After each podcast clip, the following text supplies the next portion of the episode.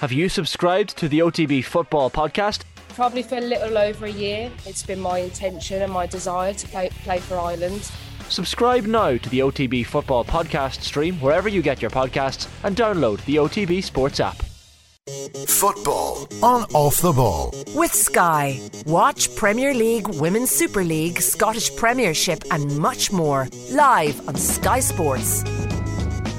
And this is uh, Football Saturday all the way until 5. Remember, football and off the ball brought to you by Sky. All the football you love in one place across Sky Sports, BT Sport, and Premier Sports. We're streaming the conversation as well. Listen across the country on your radio and Newstalk, but also watch us on the off the ball digital and social channels for Twitter, YouTube, Facebook, and on the OTB Sports app. We're joined today by the former Republic of Ireland striker and Reading and Wolves player Kevin Doyle, the football correspondent of the Irish Independent Dan McDonnell, and the broadcaster and journalist Johnny Ward. So get in touch on the text number 53106 at a cost of 30 cents. You can also tweet us at off the ball. Great to speak to you, Kevin. And uh, you were watching Arsenal come back from behind to beat uh, Aston Villa 4 2. And after the few blips in recent games, they're kind of back on track now. Yeah, good win. I actually, I won't lie, I didn't see the second half. Saw the first half and arrived in to see them walking in that that fourth goal. Um, good performance. I'd say blips, right? I saw, I watched the Man City game. Yeah, they were really good and only like just stupid defensive clearances, two goals. Basically, just you know, a defender. A couple of times, Man City were pressing him high, and just thinking, just get rid of this. And he still tried to play the same ball. They got caught a couple of times trying to play, play the same ball. Um, so a little basic thing. I wouldn't put it down as like bad performance overall or anything like that. I think we're winning the game. And then obviously the week before, um, controversy and they should have won a game. Um, so a couple of things went against them in the last few weeks, but went their way today. And um, no, we're going behind as well, and Villa looked up for it. So um, it was a good good away win for them. Yes, we had what uh, the ball coming off the crossbar from Jorginho and, and off the head yeah, of them. A little bit of luck, you need it. Yeah, yeah. Emi Martinez we didn't have it in the last few weeks, so the vi- the villain gets his comeuppance. Martinez is kind of I don't know. He's one of the uh, the icons of sort of the last uh, few months anyway in terms of football, but has to be up there with one of the games of the season. JD, why? Like, oh my god! I mean, the quality of the quality of the play in general. Um, Coutinho's goal. I don't know if you if saw you, that yet. Like just yeah, I saw it. Yeah. Like I, I don't know, Kevin. That sort of a goal, like, and the quality of that, and the the passing, and um, it, that led up to the goal, and just Arsenal's response in the second half, and like Odegaard missed an absolute sitter with about ten minutes to go, like a sitter, almost like an open goal, brilliantly set up by Nketiah. Could have been. Um, kind of selfish, and uh, you're you're you're looking at Arteta on the sideline, and you're wondering because you know, when they were losing in the first half, JD, were Arsenal to lose this game today, I was talking about sort of um, big wins that they've had in terms of if they are to win the title. I definitely thought the, the win over Man United was one of these games that if if they are to win the title, they look back at that. But today has to be right up there because Villa were very good. Um, Arsenal are obviously going to drop points against teams like Villa as the season progresses. Villa are going to take points off very good teams. Played some great football in the first half. I mean, it could have gone either way. The the Bailey shot off the crossbar to all one of the most outrageous bits of control on the far sideline where it's this long punted ball and he's kind of facing into the crowd with his back to the, the, the main part of the pitch and suddenly kind of hooks the ball with his left foot almost on the instep, like ridiculous technique, smashes it off the bar, um, and then Arsenal go down, create a chance. It was ding dong, as you mentioned in the third goal, and then the fourth goal, the icing on the cake. But inter- interesting, the interviews afterwards after And uh, the I can't remember who the other Arsenal player was, but they, they, just want to go back in the dressing room. There seems to be a brilliant togetherness about them. And as Kevin says, the um, as much as the Man City game, in, in light of the points that they've dropped. Uh, in the last few few games was a was a major blip. They didn't play that badly, but I think going to sleep tonight, this collective bunch of players, three points ahead. Um, I think they'll be very very happy that they've overcome this little blip because they showed massive character today, and I think what really encouraged me in terms of Arsenal was they were very, very true to their principles the second half, JD. They just kept passing the ball. They created lots and lots of chances. It was a humdinger of a game. So often we get these early games that are um, Yeah, sort of soporific or whatever, no atmosphere. This had everything. It was a brilliant, brilliant game of football. So you still think they're in the mix for the title, do you, Kevin? Yeah, they're top of the league, definitely. Um, my worry for them, I just especially Saliba or Gabriel actually. Saliba today, I thought he could have done better in the first goal. Saliba, I just see a couple of ricks. They they play really well. They're good defenders, but they just seem to have a, a rick in them. Like I was talking about the Man City game, the clearances. I don't mean boot the ball long or, or anything like that. They still play football, but just miss man. They were under pressure. Just clip one. you know, miss that first man. Um, always trying to play.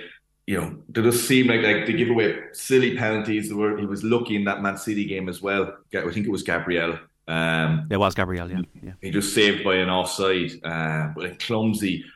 That'd be my one position uh, for them that I'd worry about until the end of the season. Um, everyone says they're there too soon, you know, they're a year too still to develop. And everything. What about striker? I mean, Jesus is injured, Kevin. What about the fact that Nketiah missed a couple of chances the other day? I know they scored four today, but forward power, yeah. is that something? Um, yeah, my, my young fellow was just saying that to me. They need him. They need him back. Um, what you call him up front? Um, he was on about how they're missing them. I don't Aubameyang. know. They managed to score a goal. Saka's strike as well. Like yeah, right. they've got goals all over the pitch. Odegaard scores goals. He'd be one actually. I'd be just a little bit. Recently, his performance I think have dipped in the last few weeks. He's well, I don't know. Looking at him, there was a little incident. I don't know if you any of you noticed it in the Man City game. In the tunnel, they were coming out him and Haaland and laughing and giggling with each other, and then at half time as well. Um, like it's a massive, massive game. And you know, I know their teammates. Channeling your inner Roy Keane yeah, over here, yeah. Yeah, no, I know. Yeah, I'm sounding like a grump. Sorry, I sound like a grumpy old man here. But the two of them are at the halfway line. Like the kickoff was literally happening, and they're talking with their hands over their mouth and they're giggling as if this is great crack. Like you're, like do that afterwards, lads, or whatever. Mm. Come on, like massive game, and I just. You know, I really like he's a fabulous player, obviously, but I just think he's dipped a little last week. I just didn't like that side. I just think, you know what, lads, this isn't the time or the place for hands over your mouths, giggling and messing for five minutes before the second half massive 45 minutes coming up.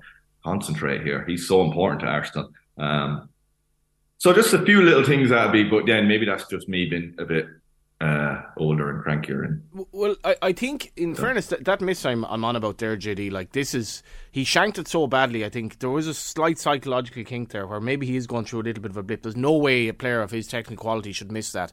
Like, and I one of my we, we spoke about cliches. I hate this. You got to hit the target, but he, he he missed the target so badly there. It was like you literally had an open goal. It was such a vital moment in the title race. I think there was about ten minutes left, and yeah, he he a couple of moments there where you're like, that's not the Odegaard we know, but um, nice to see a bit of uh, Roy Keane coming out there. Roy Doyle or Kevin Keane, I, I, I, don't, I, don't, know which it'll be. But um, Brentford, Crystal Palace, uh, Brighton, Fulham, Chelsea, Southampton, Everton, Leeds, Nottingham Forest, Man City, and Wolves, Bournemouth. All three o'clock kickoffs in the Premier League and all goalless right now. Newcastle, Liverpool, half five. Millwall three, Sheffield United two is a result from the Championship, and there have been a goal there elsewhere. Blackpool one, Stoke nil, important for Mick McCarthy uh, that they've gone ahead, and Huddersfield nil, Birmingham City one. So that's what's going on. Um, good to see Cork City back in the League of Ireland. I know you're Wexford man, Kevin, but uh, Cork yeah. back in the top flight.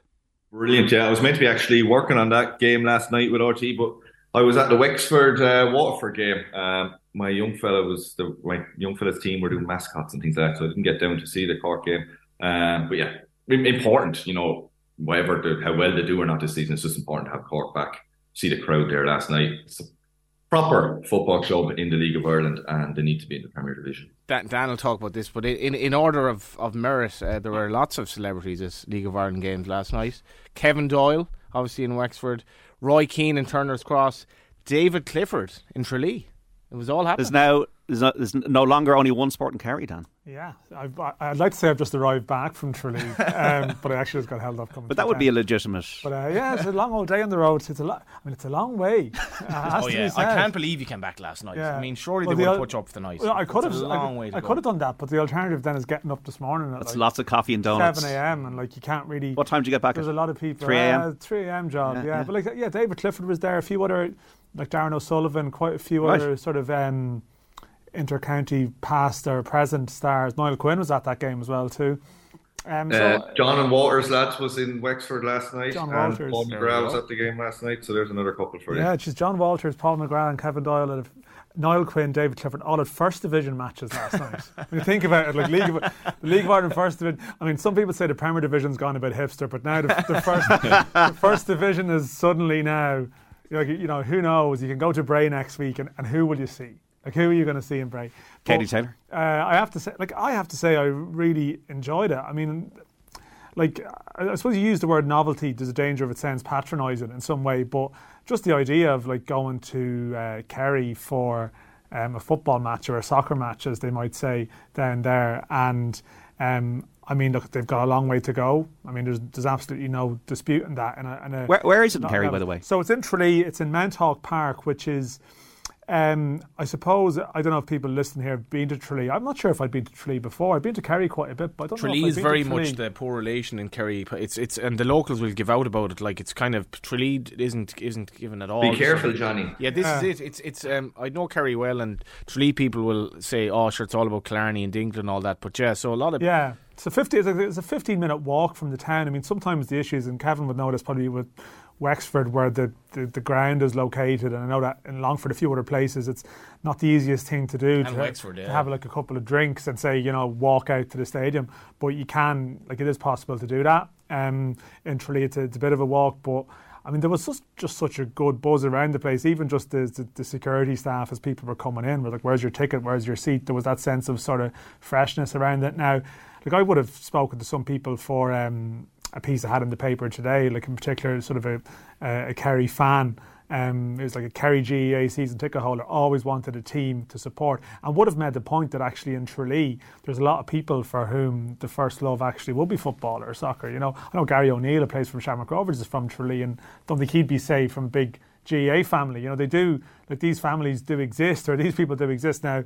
Like there's a lot of people there from all sorts of codes, and um, like Maurice Fitzgerald's nephew was playing for Right. uh, last night was playing for um, for Kerry, whose mother is an All Ireland winner as well with the lady the Kerry ladies, and his his dad is a basketball star, and like basketball will be quite popular as well. Yeah, Kieran in- Donaghy, yeah. particularly in Tralee. yeah. So. Um, like there is, I mean, I was just struck going down there yesterday. Picked up some of the local papers, you know, six, seven pages, like the, the, the works. There's a huge like, local media presence, Radio Kerry live commentary. It's like, as as you would know, have been to Kerry a lot, Johnny, and anyone has. Like it has its own sort of um, sporting landscape there in terms of you know the, the media coverage around their teams, and it seems like Kerry FC has been embraced into this. Now it's it's step one.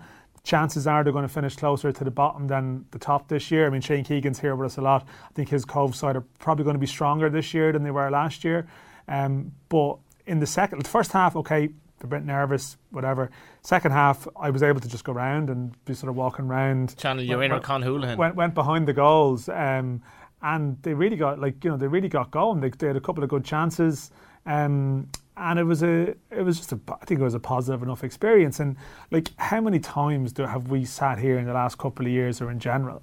And spoken about one of the biggest failings in the League of Ireland by a mile is that, as Johnny Ward's phone goes off, um, is that there's just huge parts of the countries, country who, who won't identify with it. Even if, okay, people are curious about it, but they don't really have a thing to go. And how people support teams in this country, it's, it's quite unusual for Kerry people to suddenly start supporting Cork, you know, because of how our, you know, how our, Yes, it works yeah. with Gaelic football and, and hurling. So across boundaries, it does happen a little bit. There's a Mayo people might go and watch Sligo Rovers, but naturally the preference would be to, to have their own team. Um, so I think this has got a potential to grow. I was speaking to some people there afterwards. I mean, they know it's a long game. Um, I think you know for like 14, like there, there is a history of underage, talented underage teams there, but they're only starting still really, and they hope that having this team at the top of the pyramid, top of the pathway, or at the end of the pathway as such, helps to um, to encourage people to take it on even more. I think it can only be a good thing, and I just hope. I hope people stick with it down there if, if results are tough this year. But I think they're sort of prepared from that. That's prepared for that. Sorry, that's the sense I'm picking up. I, I was in Inchicore. Sorry if you're, I'm interrupting you, Judy. I was in Inchicore, um, and you know It's that, St. Pat's Derry, was it? that was effectively sold out. Like it was sold out in the sense that Derry didn't entirely fill their away allocation, which was big, but it was otherwise sold out. Cork was sold out. Sligo probably sold out against Shamrock Rovers. There was a big, big crowd in Finn Harps for a team that like are going to struggle. I think certainly will make the playoffs at best this season. Finn Harps, big, big crowd. But the crowd in Wexford, Kevin. I mean, uh there's a rising. I couldn't get over. Wexford have been definitely one of those teams that have struggled to get support. Massive crowd down there for in relative terms.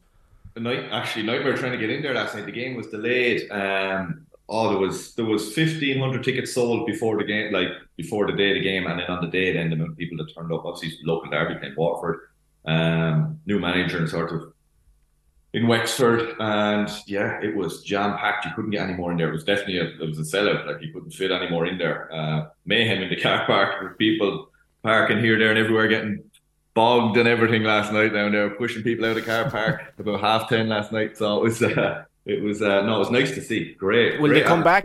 Place was looking great. Pitch was looking great. It was didn't see get to see too much of the game because I thirty young fellas to 30 10 year olds to try um, keep an eye on and manage for for the, for the night. But um, no, it was brilliant. brilliant. That's a Brilliant tougher job than- of atmosphere in the League One game well. A tougher job than minding your horses, is it? Sorry, No, that's of- I'm telling you, I had to come home and have a few bottles of beer. I was, I was stressed out. Young lads climbing fences and all sorts last night. So they, they enjoyed themselves anyway. And and for just little things like that, they were all saying they're going to go back to another game. So you know, That's, what I was going to ask you. Yeah, the the Inchicore was like I I was um I was down the country, JD, and I I happened to be in Inchicore early, um, which is unusual for me. But I came in at about six o'clock. Nearly two hours before kickoff, loads of people queuing and like loads of people around the ground. All the bars like seem to be full. A lot of Derry fans around.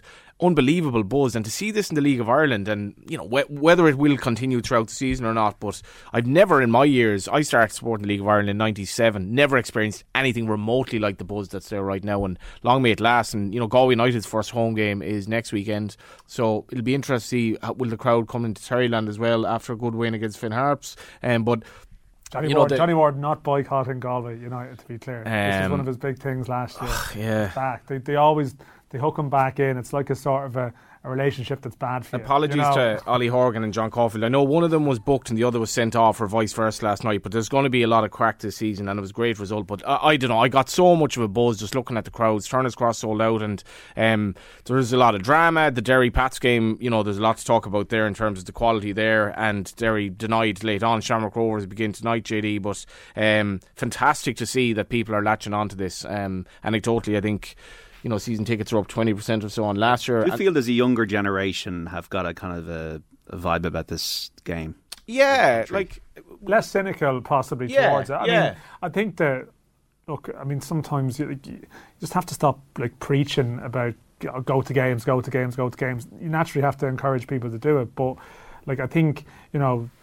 Like people at a a certain age, like probably grew up remembering the League of Ireland to be something, and that always lingers in some ways, you know. Whereas now, I suppose, if you're, well, like you talked about the kids that are 10, 12 now going to games, like their first experience of it is this, you know, slightly more fuller crowds. And I think I think a big thing that has probably helped in recent years um, is, and it was a very contentious move um, to bring in the national underage leagues to, to give sort of the power to the League of Ireland clubs. And there's there's a football side to that which you can debate, but certainly like clubs no longer exist as just one team of 18 players, a senior men's side, and that's it. Like a lot of the clubs now exist as that team, but also all the way down the age groups. So whatever, do your sums on the kids, the parents. You know, they they are encouraged to go to the first team game. A lot of them have got women's clubs um, teams on board. Not all of them, but they're getting there. And as a result, I think that contributes. Um, that contributes in a big way to it. That there's a sense of belonging in some ways that you know in a league where often at first team level is still quite transient players will come and go a lot but the, below it you're sort of building a little bit of a base. And clubs have realised you can't you can't just like preach people say come and support Irish football just because it's Irish or something. It's more a case of well do you have some benefit to offer to to this community you know? Do you are you doing more than that? And obviously some clubs have been further along the line than than others, and there's all sorts of factors that we'll talk about. I, I'm not mad on going into this line of things, but we'll talk about Man United and Qatar today, right? That's something we're going to speak about, um, and all the takeover stuff, and and the, the Premier League, of course, it's where it's at. It's the best league in the world at the moment. It's better than it's ever been. You can argue, but there's in some ways, I think there are some people who will feel a disconnect from elements of it. You know, just from the uh, the sense of okay, yeah, this is this is a bit sort of foul in aspects of it. So the idea of maybe having a slightly different relationship with football in a slightly different way, somewhere closer to home, while still enjoying the Premier League club and the great football. You can But do I both. That's- Absolutely, Absolutely, And- and I absolutely. think, but like you know, the, the fellow I spoke to from Kerry, big Liverpool fan, but just you know, probably a little bit more detached, wanted something local. There's nothing wrong, like, and, and there's a, there's enough room in our lives to try and Yes, accommodate and absolutely. fit all these things. I, I don't think I know one League of Ireland fan who doesn't watch the Premier League. Like, let's be honest here. You know, it's if you're a League of Ireland fan, you're a football fan. Um, and I would have been a lot more sort of militant on that as a kid, was like support your local team. But no, it's not like that. Um, but I think we've gotten the product right, JD, or, or certainly a lot better. Uh, where teams pass the ball now, the pitches are better. It's summer football, and those of us who maybe around my age who grew up watching those early League of Ireland games on TV and couldn't watch them because they were crap, um, may hopefully now revisit that because, and you know you're close to the Lyons family. You see Andy Lyons go over and doing well at Blackpool, and all these players making a fairly seamless transition from League of Ireland to a good level in England. Shows that the standard is, uh, for me anyway, is definitely improving. Uh, five three one zero oh six for your text messages. Kevin Doyle, Dan McDonnell, and uh, Johnny Ward uh, on the show today, lads. Saw that Turner's Cross, good atmosphere, but they won't hold the crowd if they continue playing the putrid way they did last night. Cork City, more like Stoke City, says Mick and Cork. It's a big step up. And uh, if Shamrock Rovers beats Sligo tonight, says Johnny Ward, going to declare a title race Yeah. between Rovers and Bohs, says Graham in Dublin. Uh, Derry, I thought were were very good last night. I think you know they were missing key players, um, and it was one of those. Dan can relate to this. It's I did the report for RTÉ, so it's an online report. You can change it, um, you know, fairly seamlessly. But it was one of these reports where effectively, with a minute to go, I'd said Derry had more or less control of the game. Brian Maher hadn't a save to make. Then St. Pat's forced four corners in a row and they make it a one all draw and the narrative changed. But I thought Derry were very good and they are going to go very, very close this season, I think. Uh, Kevin Doyle, uh, Evan Ferguson's back in the Brighton team today against Fulham. Just obviously very interested as a former Republic of Ireland striker on your views and his progression. Yeah, he looks such potential, you know, physically, size wise.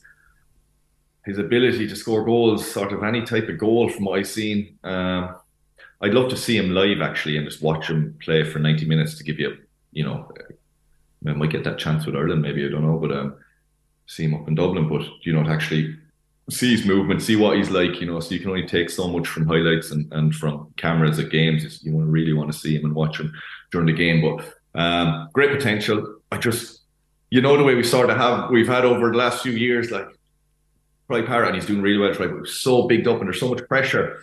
I suppose because we're desperate now for a new centre forward and, and from an Irish us media everyone we put a lot of pressure on young lads and, and analyse them so much and look at them every week and if they score a goal you know they're given hyped up so much and if they have a bad few months you know I'm thinking of Aaron Connolly again another one you know started really well for for three or four months and then um, has disappeared a little bit and one with such potential. So you know I don't want to you know you don't want to be you want him to learn like he's only he's so young is he still 17 um, 18, yeah. 18 now, 18, yeah. You know, you don't like he has so much to learn that you don't want to be, you know, looking at him week on week and going, "Oh, he's having a good week, a bad week," because he's starting out. Um, but he has all the attributes from what I've seen, um, and just uh, just from snippets, really, I suppose. Um, physically, he looks like you know he don't look like an 18 year old. He looks like he can handle himself. So, um, and he's getting games and scoring goals and making an impact. That's so important. Coming off the bench, making an impact. Um, so, um, yeah, a great potential. Could be, it could be, honestly, could be a superstar. Or in a couple of years, we mightn't be talking about him anymore. It's- you just don't know. So, so at that age, it could go. You know, you get too much too young or whatever injuries. It just Yeah. just want to see more in the next year or two years before you really start to start to, you know. Kevin will relate. Yeah. Kevin relate to this Cheltenham coming upon you quickly, but like the the, the March International come upon us quickly. And in fairness, like Dan had a piece the other day in the Independent about Stephen Kenny's striker options, and all of a sudden things don't look that bad. And I I think it, it might be worth pointing out as well the likes of Obafemi, Parrott, and Idah.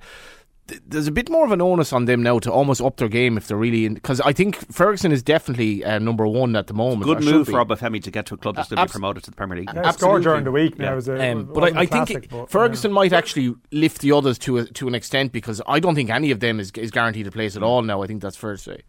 The only thing with Ferguson, uh, Evan, is only like has he started? A, has he played? Like he's only come on for an. I don't. I can't recall him starting. Has he started? Did Not he start for- last friendly? Not for Ireland, no. No, he came on Yeah, for so the, it's a big two ask. games. Like if he's our like Hmm. he's our born striker or whatever, he's but to bring him into an Ireland squad now and he's meant to start and the pressure on him on an 18 year old maybe because he's 18 actually he'd be grand if he I was a don't few think he years does older. pressure Like, though. To be honest, like I know we, we spoke about this when he was sort of coming on the scene. I think when he scored against Arsenal, it was like, could he actually start now? And at the time, we're like, probably not.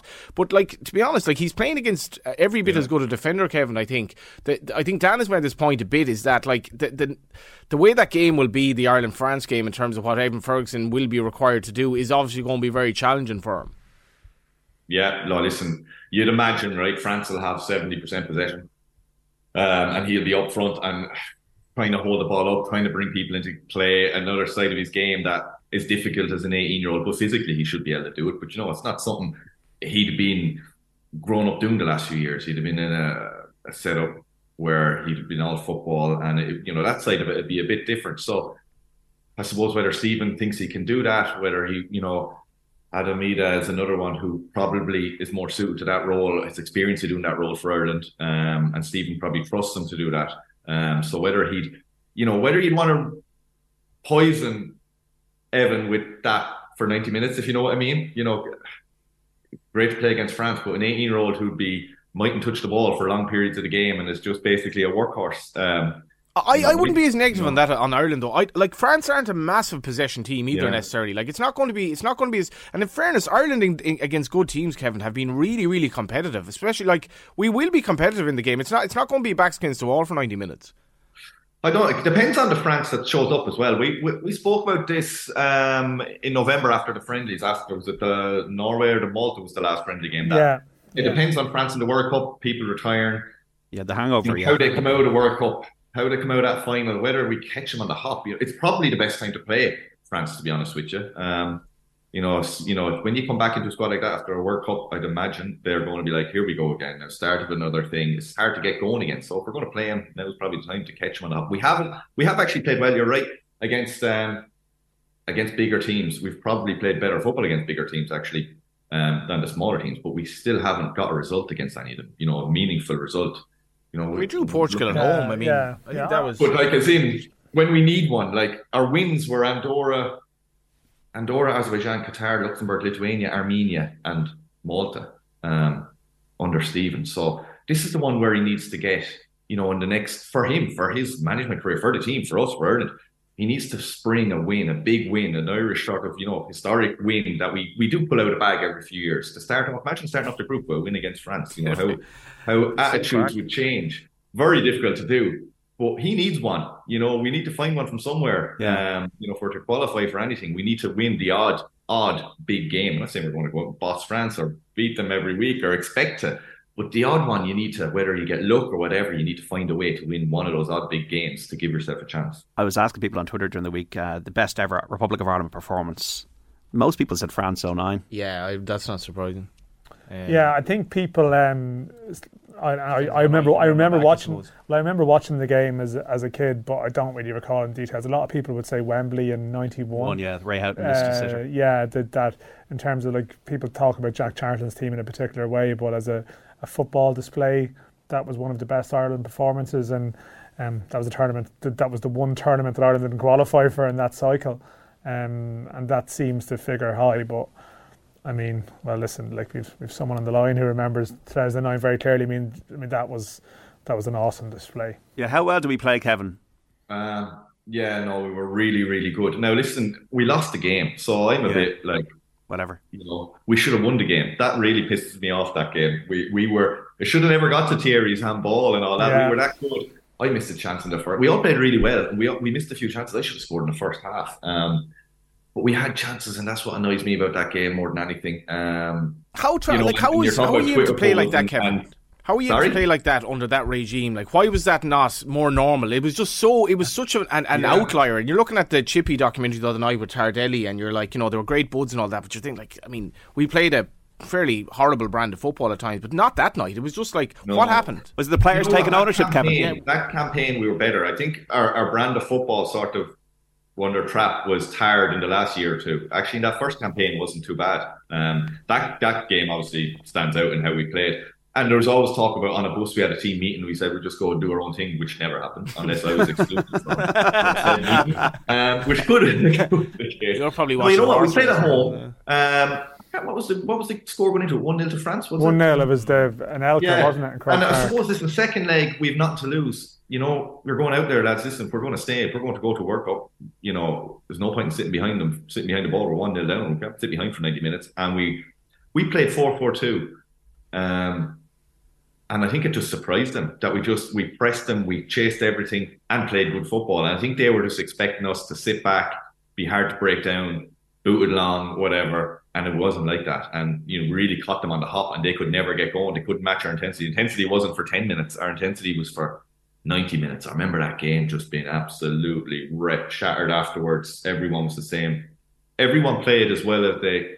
You know, there was no seven out of tens. We'd all just played nine out of ten there was no no tactical genius or anything about it. You know, it was very normal build up, normal what we were where we were set up. Um, it was just, I suppose, one of those nights, you know, cup cup final type feeling game. We had to win. Um, I think you know you're doing a Twitter poll about great Irish performances. I would imagine most people are playing on Twitter probably are at the age where that's the Mm. game they remember and they don't remember ones before that because listen, Ireland have had fabulous results. Yeah, the Grey Houghton uh, did reply. to France. 3 0 against Good the performance, but I wouldn't put losing to France. Houghton was replied. Houghton's- Ray Houghton's was the Scotland game in '87. Seven, So it wasn't even the uh, England game in Stuttgart or the Giants Stadium when we won at a major tournament against a team that reached the final. So it's interesting. 'cause 3 you- 0 against the USSR has gotten to be. Well, up there, Liam know, Brady, yeah, yeah, or Hanover against the Soviets, the one I put in. Uh, watching that as a kid, I thought we played brilliantly When well. you're when you're talking about countries that no longer exist, you do feel your age. Ah, yeah, it's kind of like uh, um, yeah, Arsenal uh, we winning four two against Aston Villa earlier on in the Premier League. Brentford, Palace, Brighton, Fulham, Chelsea, Southampton, Everton, Leeds, Nottingham Forest, Man City, Wolves, Bournemouth, all goalless in the Premier League. In the Championship, there have been goals in the three o'clock kickoffs. Earlier result: Millwall three, Sheffield United two, and goals: Blackpool one, Stoke nil, Huddersfield one, Birmingham one. Uh, they're the only goals so far in the championship. We've got Kevin Doyle on the line. If you want to text Kevin or ask him a question, or Dan or Johnny, you can on Football Saturday here with Sky, and we're back after this. And you're welcome back to Off the Ball Saturday here on Newstalk. John Duggan with you through to five. This is Football Saturday. Remember, football and off the ball brought to you by Sky. All the football you love in one place across Sky Sports, BT Sport, and Premier Sports. You can text us 53106 or tweet us at Off the Ball. Delighted to be joined on the line by the former Republic of Ireland Reading and Wolves striker Kevin Doyle, and in studio as well by the football correspondent of the Irish Independent Dan McDonnell and the broadcaster and journalist Johnny Ward. You can text us 53106, tweet us at Off the Ball. Listen on your radio across the country and Newstalk. Also watch us on Twitter, on YouTube, on Facebook, and on the OTB Sports app. Just in terms of sport elsewhere, Zebre 6, Connacht 19. Uh, Dylan Tierney-Martin has scored a hat trick of tries for Connacht. Brilliant performance from him in the URC. Half an hour on the watch. Uh, Gowran Park, the Red Mills trial hurdle. Fil Dor, 4 to 1 winner of that. Over two miles for uh, Gordon Elliott, the trainer, Jordan Gainford, the jockey. And Janidil has just won the Red Mills Chase, the other grade two. Uh, there, Janidil 7 to 2 shot with uh, Rachel Blackmore in the saddle for Willie Mullins. So that's what's going on racing wise.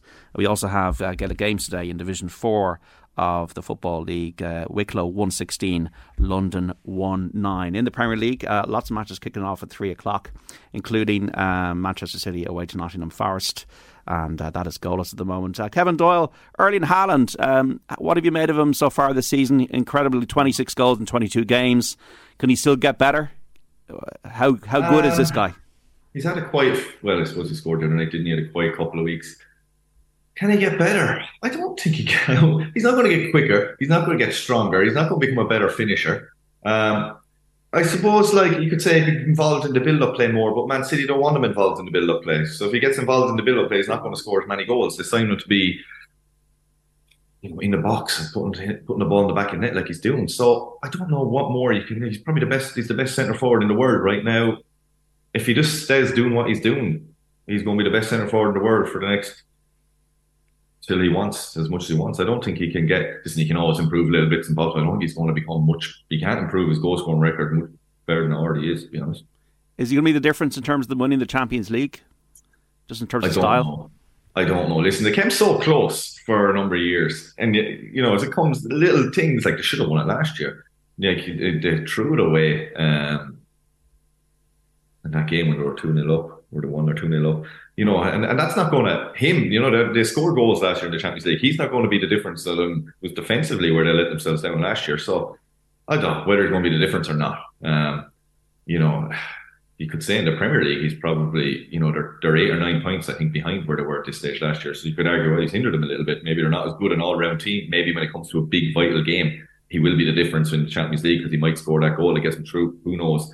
Listen, they haven't been too bad in the Champions League. It becomes, you know, when you get to that semi final stage, quarterfinal, semi final, there's so little fine lines, fine margins. You know, it's not just the scoring goals. They, they never seem to have problems scoring goals. It's more about keeping them out where they've had the issues. So I don't know. Um, but as an out and out centre forward, watching him, looking at him, I you know he's I, I, I enjoy watching him. I enjoy his doesn't seem to care about missing chances either. Doesn't seem to bother him. Confidence doesn't seem to be any issue with him. Can score all types of goals. Um, yeah, he's he's you know if you were to design a sort of number nine centre forward footballer from a physical standpoint, he'd be the one you'd you'd design. You know, he's uh, an absolute machine. What, what rating would you give him? Sorry, Judy. What rating would you give him out of 10 when he's not in the box? when he's not in the box, he's he's a loose-ish first touch, a loose-ish first touch. Um, where he's back to goal. Um, so I wouldn't rate him that high, but then I wouldn't rate him, you know, I wouldn't give him an eight or nine. He's probably down at six or seven when he's not in the box. Um, but then I've seen clips of him when he was at Dortmund where he was, you know, setting up stuff in that number 10 position, doing all sorts of, you know, uh, not just being the one that was in the box scoring goals. So, you know, obviously is in there. And when he's not in the box uh, or, you know, he's outside the box, as I said, Man City don't want him outside the box. If they wanted him outside the box, they're saying something else. They want him just in the box. They have enough good players there. Lads everywhere on the pitch um, can play football. They don't need him out there muddling it up and getting in the way. They just want him in the end of stuff. Um, a bit like Aguero for them. It's a funny one because it, it seemed like he didn't Pep didn't like Aguero. He didn't like that fella just in the box. Um, sorry, I just have Shishkin on in the background, lads. He he won. Yeah, he won. Yeah, yeah. Right. You have to have. Oh, you have to have Brother Altior, not Shishkin. Sorry. Yeah. Impress, impressively. Um, um, but yeah, you know, with Man City and Aguero, um, you know, he didn't. Pep looked like he tried every way not to play him, but sort of had to play him because he got them goals and he wasn't one that he was involved in too much outside the box. Didn't didn't hunt and close down too much. Haaland off the ball works a bit harder than Aguero did for them. That's the only thing I give mm. Haaland over Aguero as well. Um, but like it was a strange one that he signed Haaland, and, and he is just that out and out finisher. When when before he'd nearly want he, he wanted to play without centre forwards. Maybe that's Pep has adapted as well and changed, and now he, he realised listen, Liverpool were playing without an out and out centre forward really for a couple of years. They signed Nunez in the summer. Man City signed Haaland, and um, you can't say it hasn't worked for them, but really it comes to the end of the season, doesn't it? Right now, we don't know. You might win the Premier League, you might win the Champions League, and then you say, well, it hasn't really worked for them, has it? Yeah, two to one Shishkin and the Betfair Ascot Chase, the grade one there. Um, Rashford scored, what, 14 goals in 16 games since he came back, so yeah. where are you rating him? Yeah, pure confidence, isn't it? It's just, it's amazing, like, confidence in sport and, and, you know, someone who believes in you hear little stories Ronaldo's holding the back, whatever. I don't know. He just didn't look happy to me the last few years. He looks happy now. Um, whether that's the manager or whatever, you don't know in his private life. You don't know what's going on behind the scenes. But and again, you know, you play. I like I like Rashford because he can play him on the left, and he seems to score as many goals on the left as he does through the middle. Great pace. Um, another one whose first touch lets him down a little bit, but he's so quick. Is that option in behind for them? They're so much better when he's playing. This anyone with with pace to stretch teams to have someone in behind. Um, we're doing like doing the PSG game tonight. Like when they changed and brought Mbappe on, the difference. Mbappe obviously the best player in the world, but when you have that pace to frighten people, you, you don't have half get away with a few things, and it you know it allows you to. It allows so much other options, and it, it makes teams not able to press you quite as high and quite as intense because this one booted clearance, and you have someone like an Mbappe or Rashford on top. So I really like Rashford. He's exciting, really good finisher. He's on a hot streak at the moment, obviously, but um, and I'm a I'm a Man United fan. That's so um, good to see him back. He was the quality. He always talked about he's going to be a top top player, and he never just seemed to fulfill it. And now he seems to be fulfilling it. You are a Man United fan. I am. Did you ever score there? Uh, I didn't score at Old Trafford. I scored against him a few times, but I didn't score at Old Trafford. No. Kiss the badge and all that. Uh, kiss the badge. No. I uh, I celebrated when I scored against. Don't worry about that. Um, Uh, would I kiss the Man United badge? Jesus, if they signed, they signed me, I'd kiss anything. Not now. I don't I, just come back to Haaland. I don't know if you saw the Thierry Henry speaking about Haaland during the week. No. And Thierry Henry would, um, I don't know, it wouldn't have been everyone's cup of tea as a, as a pundit, but it was it was actually very. I think it was on CBS. It was on American TV with, with Jamie Carragher, and I think it was around the Arsenal game on Wednesday. I'm not sure. Um, and he was he was definitely speaking about the advice he got from Arsene Wenger when he was a striker. I don't know if, if Kevin would relate to this in any way, but but Henry has been slightly critical of Haaland's all round play compared to Harry Kane, on the basis that that his view was, and I suppose like some of this could be instruction, that Haaland is almost looking for the same run, looking for the same service from every player all of the time. I.e., when Kevin De Bruyne gets the ball, he's looking for he knows the, the type of pass De Bruyne can play, and he makes the run to anticipate it. But he'd be similar um, for other players like Bernardo Silva getting on the ball. And Henry was talking about how I think Wenger had said to him, okay, you know, certain players want things in different ways. Like Robert Pires loves a one-two, so come look for the one-two when he has it. Sort of be more of a team player, I guess, was the was the comment. And I don't know, like, have is is are we seeing any of that in Haaland? I don't know. Does that I don't know. Do you identify that with that in any way, Kevin? Like, you know, would you have tailored your movements depending on the teammate that has the ball and knowing their strengths and weaknesses, or is it very much yeah. you have your role? Oh, listen, you'd know obviously depending on who'd have it, you'd know whether it's a, whether you're wasting your time making a run or not. To Yeah. honest with you. Um, but I think at that Man City's level, listen, there's not too many in that team who can't find you a pass. Um, I'm trying to think of a weakness there, someone who wouldn't be able to find Haaland. De Bruyne is obviously on, on another wave when he's on form is another level altogether. But like everyone in that team would, and and, and compare, it's hard to compare him to Harry Kane, one playing for Spurs.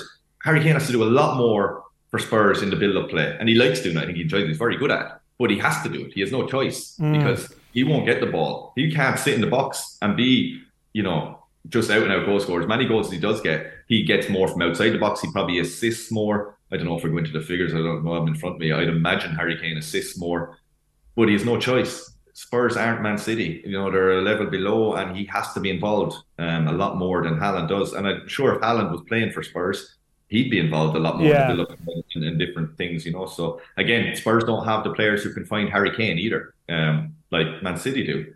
I'm trying to think of a, a player at Man City who couldn't, you know. Yeah, think I, I think I think uh, Henry's point was maybe that in like, that, that like Man City would be fine in most games, but maybe it's in, in some of the bigger games against the stronger teams. You need a little bit more from Haaland in that regard. That was his argument. Now, actually, his goal the other night, the insurance goal the other night, was a little bit of link-up play. Was, and, yeah, it was a good You know, move. so I think that's obviously uh, he. he's- But in the he- Spurs game, he he's- didn't he's wasn't seen. Yeah, uh, here's here's a staggering stat for you, right? So Haaland, as JD mentioned, Kevin, 26 goals. How many assists do you think he has?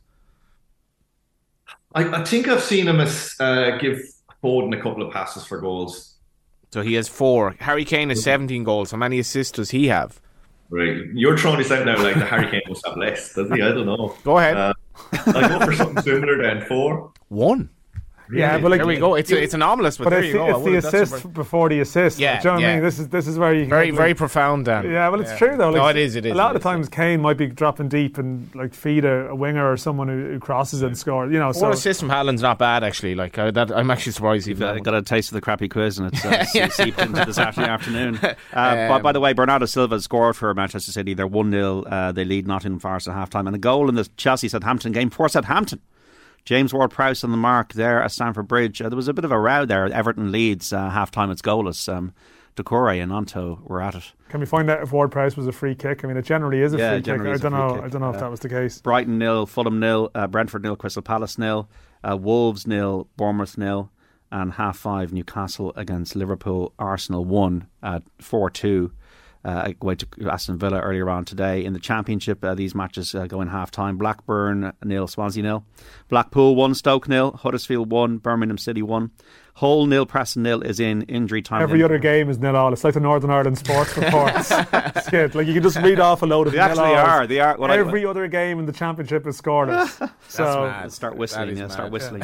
uh, Luton, Burnley, Middlesbrough, QPR, Rotherham, Coventry, Sunderland, Bristol City, and Wigan Distillery. No, no, it's actually Wigan Norwich uh, is, is goalless as well. Celtic are leading in the in the Premiership, uh, two 0 against Aberdeen. Uh, Dundee United nil, St Johnstone one, Hibernian one, Kilmarnock nil, Livingston nil, Rangers one, and a half time score St Mirren one, Ross County nil. And the rugby now, Connacht thirty one, Zebre thirteen. Um, yeah, Man United, uh, Qatar or Jim Ratcliffe. Uh, it's, it's almost like the Newcastle thing. I'm thinking to myself, if Qatar buy it, and uh, I don't know if you know they're allowed to buy it with the PSG. I'm sure there's some way they'll be able to buy it. Um, are the fans going to care if uh, the Premier League and the Champions League trophies start going back to Old Trafford? Well, I mean, the, the thing about this is there's Manchester United have enough fans that if, if some have an issue, as they will, and you could argue, you, uh, not to get into the water battery. I think it's, I think, you know, if you've concerns about, uh, if you've voiced concerns previously about Man City and Newcastle, and then your, you know, your own club suddenly uh, takes ownership from there, you can't really sort of just look at your, you know, shuffle and look at look downwards and, and not not be aware of it. And you do see in some of the comment online that there are some Manchester United fans who wouldn't be chuffed about this, but sadly, I suppose the way the world, they have enough of them that they'll be okay. Like they, they it's not as if it's a I don't know, a small community club who like relies on their 5,000, 10,000 season ticket holders that they suddenly boycott, they have an issue. Like this is a massive global brand. That's why uh, Qatar want it I mean, let's be honest. You know, it's it's all like you know, as we as we've seen with the World Cup and as we've seen with everything about Qatar. You know, in terms of the various projects they've got involved in, and similar to Saudi, it's all a power play. It's all a show of strength. We can get the World Cup here. In Saudi's case, we can get Ronaldo here, um, and we can own all of these stars in um, in some shape or form. And Manchester United is one of the most prestigious. I mean, the name you could argue, or to some people certainly the name in world football. If they get that, I mean, that's the ultimate show of strength. And of course, I mean, yeah, there, there there's going to be some charade if they, you know, I know it's different people. It's not like uh, it's not the same as PSG, and and of course, you know, but anyone who's been to Qatar, been, a bit of knowledge about Qatar knows that really. Um, there was one true power there. And if, or, or, if a Qatari company or person is doing business, you know where it's going back to. Ward Prowse was a free kick, by the way. Oh, of course. Uh, Kevin, uh, you, you, just revealed you're a Man United fan. Are you going to mind if it's Qatari ownership? Oh, no, I just don't think any country should own football club, to be honest with you. Um, like, how can I, how can any other club, you know, that's not owned by an oil-rich state feel they're going to be able to compete in the long run with them? It's just, it's ridiculous. I don't know. Like, it's, the cat is out of the bag. There's a number of clubs owned by them around the world now, different countries, but I just think it's ridiculous in the first place. Should never been allowed to happen, and especially now owning two clubs. It's just, you know, there should be. Uh, I I thought there was a rule against, um, you know, the one crowd owning two football clubs. Obviously, there's not because Red Bull have a good few, don't they? So um, that shouldn't be allowed. They're going to be competing against each other in, in European football. Um, no, I would prefer if. Um, Jim Ratcliffe and Ineos, at least he's he's he's he's from the country, and I think he's a Man United fan. He is, yeah, yeah. Um, yeah. So listen, like that historically, that would have been the case. You know, would have been a rich, you know, local or whatever owning a owning a club in the in in their in their country. So, uh, you know, that is what you'd want. And he's a billionaire. So he's the best of everything, isn't it? You know, a multi billionaire is what you need, and he's one. So um, I don't think the Glazers are going to care who they sell it to, whoever pays the most money. So hopefully he does. Yeah, I, I, we'll, we'll just say that someone who's occasionally on our show who might be a Spurs fan, who might be Shane Keegan, has just texted me to say, please, please, please don't let Johnny away from that. Harry Kane actually has five assists in the Premier League this year. The BBC, sorry, the, sorry, the BBC is wrong then, Shane. But the official Premier League website is Johnny Ward. You know, you, you, you have to if you're going to do it. Tending to be quiz master. This, you're coming this, in here. You're wearing a. Can't believe Shane. What was the need? Why didn't you just text me that privately? This explains. It's on. It's on. It's literally on the BBC, the the, the, BBC British website. Broadcasting Corporation. Mainstream one. Media. Look at it. This, this, yeah, this, this fake news. This explains. News. This explains why uh, Johnny's tenure as crappy quiz host was uh, somewhat chaotic. And on that note, you got to go to brief. a break. Got to go to a break. Johnny Ward, Dan McDonnell, and Kevin Doyle on the line on Football Saturday. You want to text us? Hi three one zero six. We're back after the news. And you're welcome back to Off the Ball Saturday here on Newstalk. John Duggan with you 3 to 5. This is Football Saturday. Remember, football and off the ball brought to you by Sky. All the football you love in one place across Sky Sports, BT Sport, and Premier Sports. You can text us 53106. Tweet us at Off the Ball. We're streaming the conversation as well. Listen across the country on your radio and Newstalk. Also, watch us if you'd like on YouTube, Facebook, Twitter, and on the OTB Sports app. Delighted to have on the line the former Republic of Ireland, Reading and Wolves striker Kevin Doyle, and in studio, the football correspondent of the Irish Independent, Dan McDonnell and the broadcaster and journalist Johnny Ward in the Premier League. If you're just joining us, folks, Man City 1 0 up away to Nottingham Forest. Bernardo Silva with the goal. Uh, we also have James Ward Prowse putting Southampton 1 0 up away to Chelsea. All the other games are goalless. Uh, the 3 o'clock matches Brentford, Crystal Palace, Brighton, Fulham. Uh, Everton Leeds, which is a real six pointer, and Wolves against Bournemouth. Shane Keegan's obviously on as well. Just he's taking note of any little mistake that's made. I actually messaged, sent Shane a lovely voice note yesterday, probably on the way down, just w- wishing him the best best of luck this season. I think you'll do well. That was a difference last night, obviously, as well. Um, oh well, obviously, yeah. But he didn't. He, not only did he not reply, but the first interaction he's had with me since is through the medium of Dan to tell me that I was wrong on national radio, and I was well wrong, to be fair. It's a Golden Shane, Cleric I'm done with you. moment. Yeah, Golden Cleric done with you. speech coming from Next to liars, but yeah, I'm done with you, Shane. Best, well done last night. Uh, Kevin Doyle, um, Liverpool half five away to Newcastle. Where, where, what's, what's your view on them at the moment? Was the Merseyside derby a positive sign? Um, Klopp seems to be up for it, but uh, a lot of rebuilding to be done there. Yeah, it's amazing, isn't it? Rebuilding. Like, when you think where they were last year, you think they're going to be around forever, and it's talk about rebuilding now. Six months into a season, um, they were good. Um, everything were poor. Like it's hard to judge. It's a it's a derby game. Everything Liverpool, obviously. So you know you want to see that now in the next few games. Um, I thought Nunez was good. Just like to see him get on a run of scoring goals now. Um, to play them on the left as well. Um, you know, they're going to play him there going forward and not play him through the centre. Um, yeah, no, listen, I don't know. I don't know where Liverpool stand. I'm a bit on the, I'm a bit on the whole. Klopp is so motivational, motivational as a manager. You'd love to have played for over the years, but there's a lot of those same players here in the same voice, and and you know, I d- I don't know if it works forever. You know, it's when you're when you're high energy, high intensity, and they're more high energy and high intensity than anyone, and he's that voice all the time. He's the one that they rely on. You know, you think of the managers who were there for a long time, like Alex Ferguson, obviously the best, the greatest probably of all time. He wasn't like that, and he changed his assistant managers a lot, and he didn't speak. He didn't take training sessions. You know, the assistant managers took training sessions. He walked around and watched. Players didn't hear his voice all the time. So when he did speak, it was important. Whereas I feel with Klopp, and from watching him, I know he takes the train sessions. He's always there. He's always the one motivating them. He's always the one, and that's all the players here. And I think, you know, you eventually run out, run out of things to say to them. Players maybe stop listening quite as much, um, stop having the same impact on them because you know to play that high intensity, it's a lot of it is is fed from the manager. So I don't know. I'm I, am i am feeling that's the side of it, and maybe he does need a rebuild of players, fresh players who haven't heard that all from him before, um, to to get them going again. But maybe I'm wrong. And uh, this is the turn of this is the turn of the corner for them after getting a, a decent win against Everton. It's interesting. Kevin says that yeah, because Everton at the moment are nil all against fellow strugglers Leeds. Um, but like Everton were so bad in that derby game, JD. I mean, well, they, they, who's going to score goals? Then? That's the problem. Yeah, they they hit the post just before Salah's goal, but like Salah's goal, I mean, Salah's had a. I'd say he's had about a one and a half out of ten season by his standards. He's been like just so so much a shadow of the player, and it's not for lack of effort, but it's just it's not happening for him for some reason. So it's vital that he got the goal. But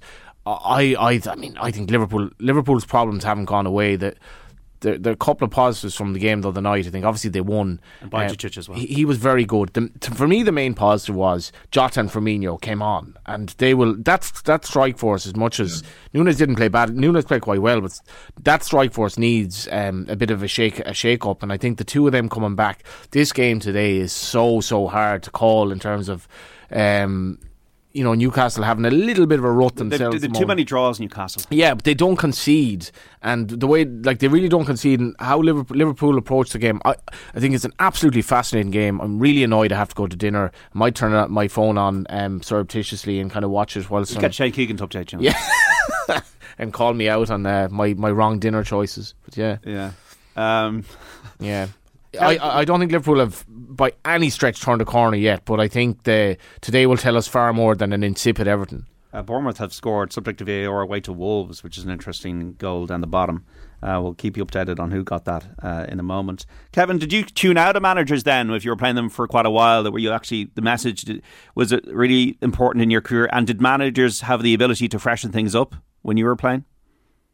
Um, I was one actually. I only realised later in my career. I, I, I, I was probably like, if I heard the message after two or three years, I, I should move on. You know, and you, you, again, it's managers and, and depending on the manager. In fairness, like so, say early in my career, um, even League of Ireland, Pat Dolan was my manager. And a really good, really good motivational manager. But uh, you, I felt anyway, he could probably only get the best. Pat, Pat's listening to this now. He'll, he'll probably ring me up. But you know, his type of management, I think, could only get the best out of you for two or three years. And then you've heard him have, you know, you've heard everything he has to say because he put so much into a bit like that sort of Klopp style, so much into high intensity, so much you heard that message. And then so the opposite was Steve Coppell, didn't take a training session. You never heard him talk, walked around, you didn't hear him in training. So when you heard him, you only really heard him on match day. Um, so you're not hearing that voice all the time. You're not relying him. He had two or three coaches and he brought in different coaches. So that side of it I personally preferred. So when the manager spoke, you weren't hearing him every day. When he spoke, you listened and he'd keep it short and sweet. Mick McCarthy then was again uh, more, he would take training sessions and you'd hear his voice all the time. Um, and again, I enjoyed playing under, but again, I think once he, you know, for me anyway, once you hear that voice, if the manager's taking training sessions and doing the talking on match day and you hear them on the side of the pitch on match day, you know, the managers to me who last the longest at a club are the ones who don't take training sessions during the week, who have good coaches, who maybe rotate their coaches or bring in new coaches. Like I said, Alex Ferguson did. He went two or three, the amount of different assistant managers he had over the years. So the players aren't hearing the same voice. They're doing different things. They're seeing different drills or whatever. Keeping them fresh, keeping players fresh and mentally fresh and listening to those messages is vital. And um, managers, to me, the best managers are the ones who delegate and pick the best coaches and say a little, but when they say it, it's important. And they're always watching. I always felt the same with Steve Coppell. He was always watching me.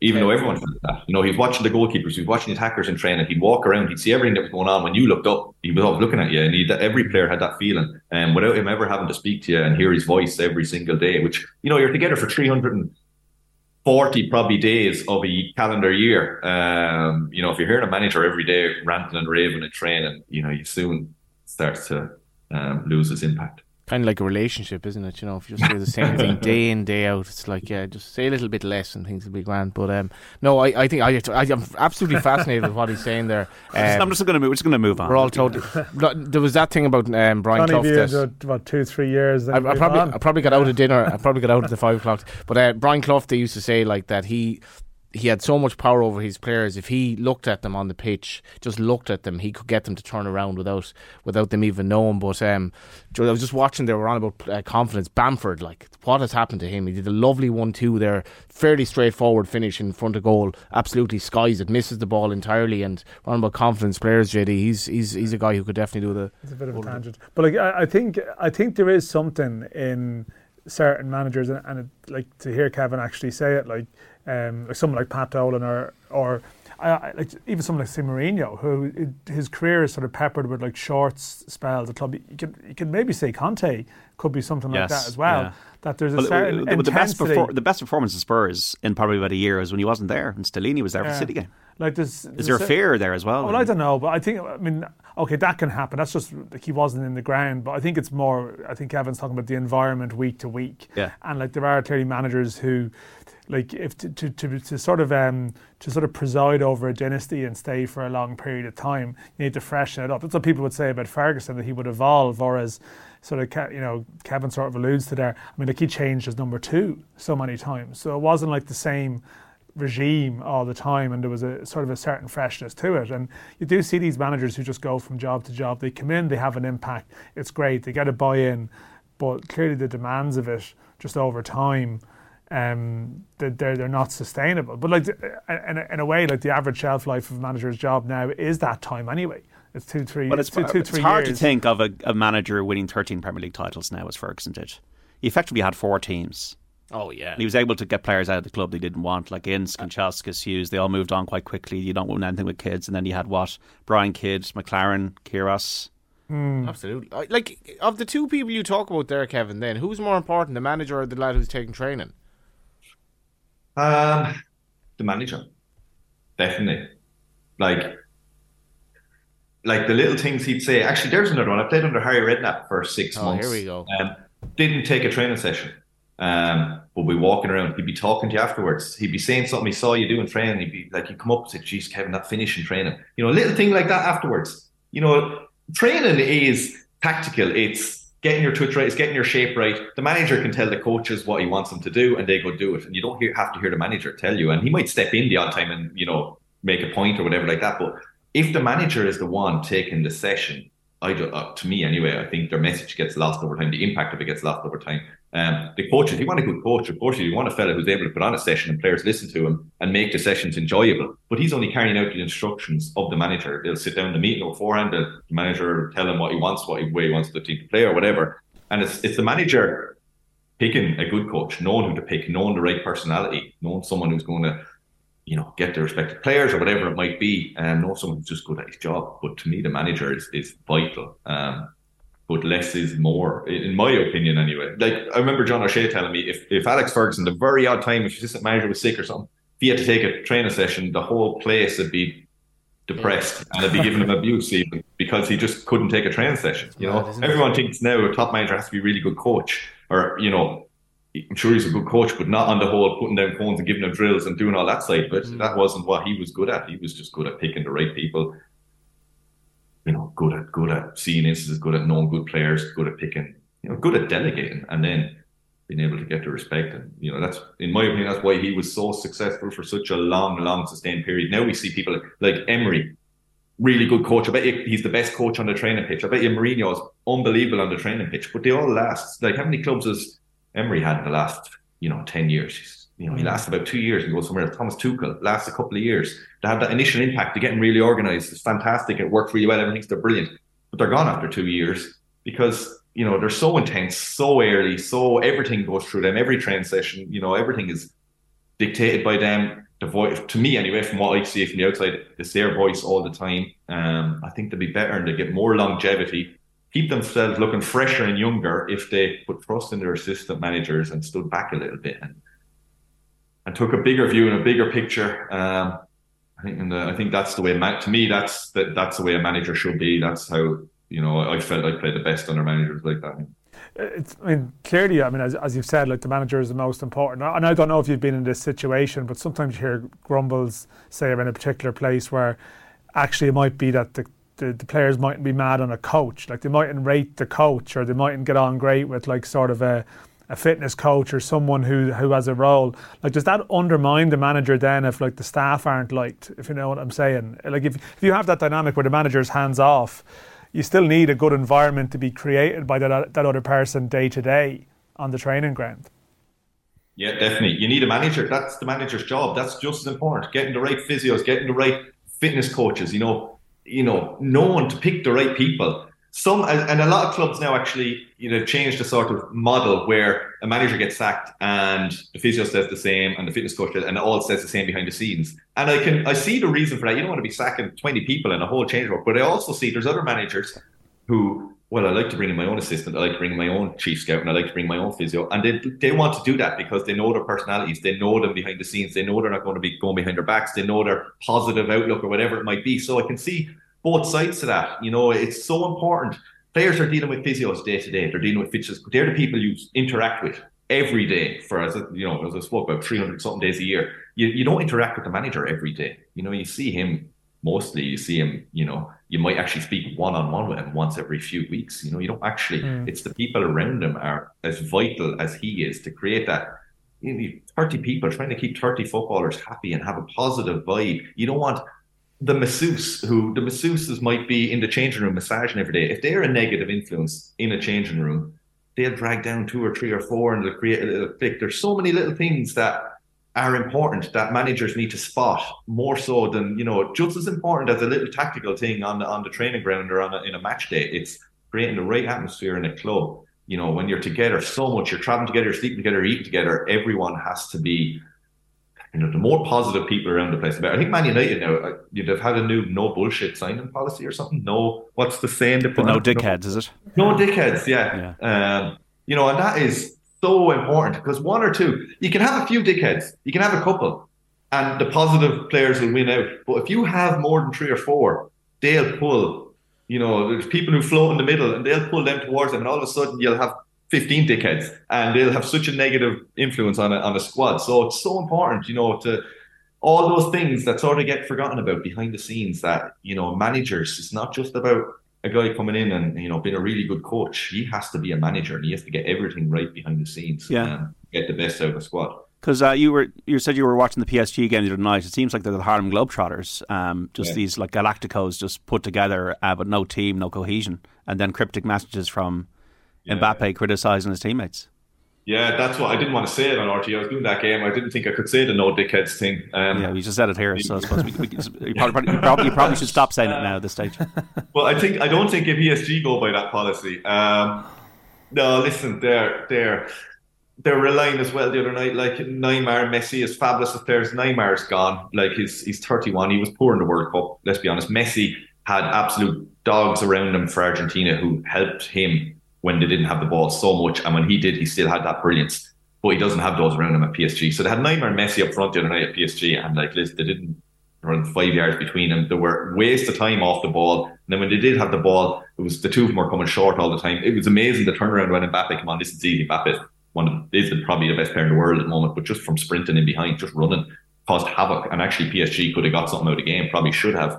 Um, probably should have in the end, considering you know which they were pretty poor up to that point. They still could have got something of the game, but you know it's you know the you know we're sort of gone, gone off track here. What, what would Yeah. Stephen Kenny do just on just in thinking of Mbappe there? What what do you do in a situation like that? Because a you want to be positive. It's anathema to Stephen Kenny to be to have a negative mindset or a con- even a, he will be conservative at times, but he's going to tell the Ireland players, yes, you can beat France. But what do we do? Do we play three at the back? Do we who like who ultimately is responsible for Mbappe? Should we break? Should we lose possession? Right? Who's vaguely able to actually track him and, and look after him? Hopefully about three lads. Right. Um, listen, there's you can't leave them one on one. If it's James Coleman or Matt Doherty, whoever's playing right back, they need to be doubling up on it. I'm sure they'll be working on that, and even doubling up on it. Like, let's be honest, if Mbappe's up for it, right, and he, if he is up for it, who knows? He might be up for it. You need to be motivated for games. He might be up. Might be World Cup's over now, and uh, listen, I'm not interested in playing Ireland. Maybe he won't turn up. He might be injured, whatever. If he turns up and he's motivated, like there's no stopping him. You know, he- he's as good. Oh, he's top class speed, right? He's probably the fastest player in the world. But he's just as good. If he didn't have that speed, he'd still be he'd still be a professional footballer and a really really good professional footballer. Um, his skills, like left foot, right foot, in the air, scores headers as well. Um, I don't particularly. He doesn't come across as uh, you know the most selfless player in the world or whatever like that. It seems to be all, a, a bit about him, but most top players are. Um, but he's just yeah, he's he's unmarkable. You just do your best. You try double up on him. You try stop the ball getting to him. You figure out ways to stop it getting to him, trying to cut off channels, cut off lines where he'll receive the ball. But he will get the ball in the game. Um, and when he does get it, you try to double up on him. You try make sure you have pace on that side of the pitch. Whatever winger or whatever wide player he's using to help out James Coleman, you try have pace there, and then you hope for the best and hope he's having an off night and hope you get a bit of luck. Yeah, like it was, it was fascinating watching Mbappe, Mbappe play for France in the World Cup because the thing is, I, I know Giroud. I was just checking. Giroud actually isn't retiring, but you could see uh, there were times where Deschamps moved Mbappe into the central striking role. Um, you know, at times in games, like you know, even against England, like he he had probably had one of those quieter games where Kyle Walker did reasonably well, but then Mbappe was sort of drifted inside a couple of times and actually had a role in like the, the first goal again just by his sheer presence. So he is almost he is sort of unmarkable in a way, you know, and, and he because he has the ability to sort of to mix it up. Um, like you can have a plan, but I don't think you can sort of designate someone. Like it's not like a sort of a a man to man job thing just won't like won't function.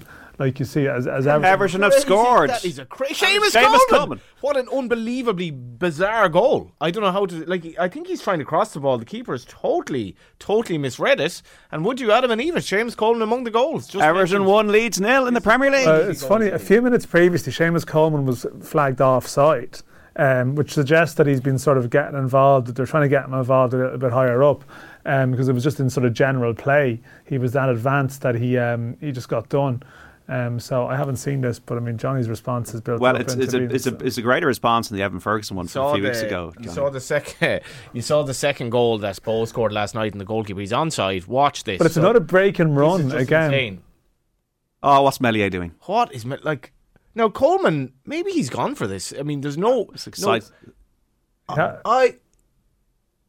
It's a cross. He, I don't think he's. Well, I don't know. Yeah. Like he's so to, I mean, to describe it for people, like it's sort of a thirty-yard ball clipped over the to the right side of the defensive area, and um, yeah, I assume Meslier is just waiting for the ball to be crossed, so he leaves a big gap at the near post that Coleman volleys it into. Now it's a good connection. Yeah, it's a, it's an awful, awful, awful cross or a, a piece of great ingenuity. But Seamus Coleman, I- know he was. What was his landmark 400, uh, 400th 400 appearance the other night. Everton. Um, and for him to be playing at this level with the injuries that he's had in a position where you you know really are reliant on pace and his pace isn't what it was to score a goal like that he must be absolutely on top of the world and um, it, just before that again you know Bamford was sort of true JD he was, yeah, it's been end to you got this you got this feeling though he's not going to control this ball he miscontrolled it um, and it, it's been fascinating like I mean we've two pretty poor teams here but that was one of the oddest goals I have to see I've, I've seen Sometimes uh, you need that in, a, on in the these, these kind of matches. Yeah. yeah He could have Um, meant it. Maybe, Uh, maybe he did. You look at the replay; he's Let- not let's, quite let's, let's looking hear up. from people who are watching it. Did he mean that? I I can't imagine. We he were watching Maybe it. He did. Did Yeah. he mean it, JD? Uh, I don't think so. yeah, Uh, Marcus Tavernier got the goal for Bournemouth 1 0. They lead uh, away to Wolves. Uh, and uh, Nottingham Forest nil, Manchester City 1 still the case. Bernardo Silva with that goal. James Ward Prowse with the goal for Southampton. They lead Chelsea 1 0. Brighton nil, Fulham nil. Brentford nil, Crystal Palace nil. Graham Potter struggling. Kevin Doyle. I mean, you, you, can't really say. Maybe it's a very long term thing, but it's, it's not really happening yet for him. For sorry, I didn't hear you. Uh, for Graham Potter, it's not like Chelsea are losing. Uh, they can't seem to score any goals. It's it's it's not been the best start. No, it's not. Uh, listen, I wouldn't pay like the signings that have been thrown at him. I can't imagine he had too much to do with yeah. The turmoil at that club, it just you know, as it turns out, it was probably the wrong job for him to take. You know, at the time, it's very hard for him to turn that down. But um, I would say behind the scenes, it's been some nightmare for him. I wouldn't judge him as a manager on this job at all, um, because yeah, how could you deal with what's what's gone on there over the summer and, and since he's gone there? Um, I saw a picture of him a few weeks ago, uh, a side by side of before he took the job and since taking it, and he looks like he's aged about twenty five years. Um, it's it's tough on him. I re- I really feel for him. I'd say it's a nightmare, a nightmare um, trying to manage them. Um, and you just feel like the the owner, even like two months ago, I wouldn't have been surprised if he pulled the trigger and sacked him. Um, and you just feel like that's going to come at some stage. But I wouldn't. I, I will still. I would be fairly confident he will come back as you know somewhere else, uh, a settled club. You know, the somewhere not Chelsea, and, and come back and be very successful. Uh, Seamus Coleman's last goal for Everton in the Premier League was against Leeds a year and six days ago oh, in a 3 0 win. Leeds haven't had a shot on target after 67 minutes here. I don't know, like it was, it was I'm still not sure, but did he, did he intend it? I, like he could have meant that. Right, okay. He could have meant, like he what was that pace. say afterwards? I, I don't know, he'll probably be honest enough, but like he, he's, he's over, he doesn't have great options in the area. Presumably, like he's aware of that. Um, I don't know.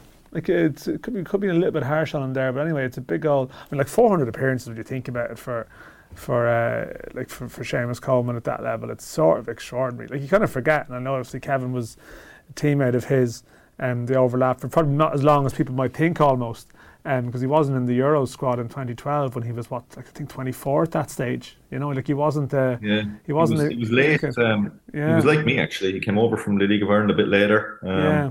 Oh, that, that angle, yeah. He's some professional, Seamus, like off mm. behind the scenes. Um, really, really looks after himself so well. That's why he's got those. I mean, he doesn't drink or anything like that. He's, you know, no interest in horses. Yeah, yeah, no interest in horses. No distractions. Looks after himself. Like, yeah, you see him in around that squad. Another one, himself and James McLean will be very close together, and the two of them will be really professional away from it, and as he should be as a professional sportsman. But there, you know, ever since I remember the first day James coming into the squad, lovely fella, really nice, grounded, man, um, but really works hard at looking off, looking after himself, um, behind the scenes, off the pitch, and that's why he's still there, still going strong. Uh, you know, he's probably thirty four or five now, is he? Uh, he's thirty four. Yeah. Uh, he doesn't look it. He looks fresh faced. In fairness, yeah, they, it, they kind of tap the table when they fluke a, um, a shot in the snooker. Yeah, Seamus Coleman's celebration there was more like I actually kind of meant this. So, but I, I think it was more. I, it, was almost like the whole of emotion of uh, being in that basket case club for the last uh, ten mm. years uh, came out there. Um, I don't know. I'm confused. I actually don't know if you meant it or not. Leeds will be second from bottom if this uh, result stays the way it is, uh, with Everton up to 16th potentially uh, if things continue this way. Um, did you? I, am sure you. We're talking about like teammates and people getting on and everything. I'm sure you loved meeting up with the Irish lads. Did you for the for the international games, Kevin? Um, you know what? I, I I was at uh, go to the feud again with the ones I'm working at. I brought my son to a game a while ago. Um, I don't see. You'd be amazed. You don't bump into each other. Like Darren Murphy lives down the road now. He lives in Waterford. I haven't seen him since. I used to be. I'm good friends with Darren. Um, I met Jonathan Walters last night, as I said in in Ferrycarrig Park. Um, a very busy man, Jonathan. He's he was telling me the list of things he's he's he's doing. I felt sorry for him. Um, but yeah, no, we don't see, you know, a lot of players retire around the same sort of time as me, a lot of that group of players, and you'd be amazed how little we see each other. We're all doing our own thing. Yeah. You're, tell us what you're doing, Kevin. You're, you're working with horses at the moment. Busy enough with horses, yeah. Um, I have, we've uh, seven mares to foal here, and we've three overdue. There's one actually overdue 12 days, and she looks like she's going to foal tonight, so I'll be up two to four. I think there's two going to fold tonight actually, so I'll be busy tonight. So um, myself and my dad looking after him. But um, yeah, the horses would be my main interest now, and I still obviously watch football and, and involved with it, and I coach my son's team and things, and, and always keeping an eye on games and, and do some stuff for RTÉ and different things. But um, horses would be sort of my first uh, first love now. Breeding. Breeding, yeah, breeding national hunt horses, yeah. Daniel, Dan was down with me a few years ago. Yeah, I was indeed. No, I was. I was mentioning. You it. sell him, Anthony, did you? I was mentioning. I don't know if you got me at a bad time, who knows? But like I, I saw Augusta Kate down there, who again, like people who are into racing or listening, like would know Augusta Kate is a pretty established sort of Willie Mullins horse. Was a Graham Wylie owned that, I think, and it was. A, It was, I think, Shearer Alan and Lee Shearer, Westwood, yeah. Alan Shearer and that involved. Did, did, did, did, Ran at uh, Cheltenham. I think it was favourite did, for uh, a race at Cheltenham. Did Augusta Kate fold the other day? I saw Kevin, or is that recently? No, that was, I'll tell you what, that was, I, I have a three year old, uh, she's four now actually, her first foal um, was four now, and she's in, uh, Jamie Codd is breaking her, pre training her, and she'll be going into training now in the next few weeks. Um, um, and Augusta Kate is 12 days overdue actually. She's Ah. due to fall, yeah. She, she, she looks like she'll fall tonight, so usually fall in the middle of the night at some stage. But um, she's, yeah, she's bursting. So how do you how do you um you obviously must have like a video monitor then do you or how do you know when it's gonna happen, yeah. Yeah, they'll be on the they they'll be on their own cameras, yeah, and um, they have alarms on them. When a when a mare goes to fall, they stretch their neck out. Sort of, they lie down and stretch their neck out, and there's a little alarm we have on their necks that senses when their neck goes into a certain position, and it'll set an alarm off in the house. So, um, between the cameras and that, we shouldn't miss it.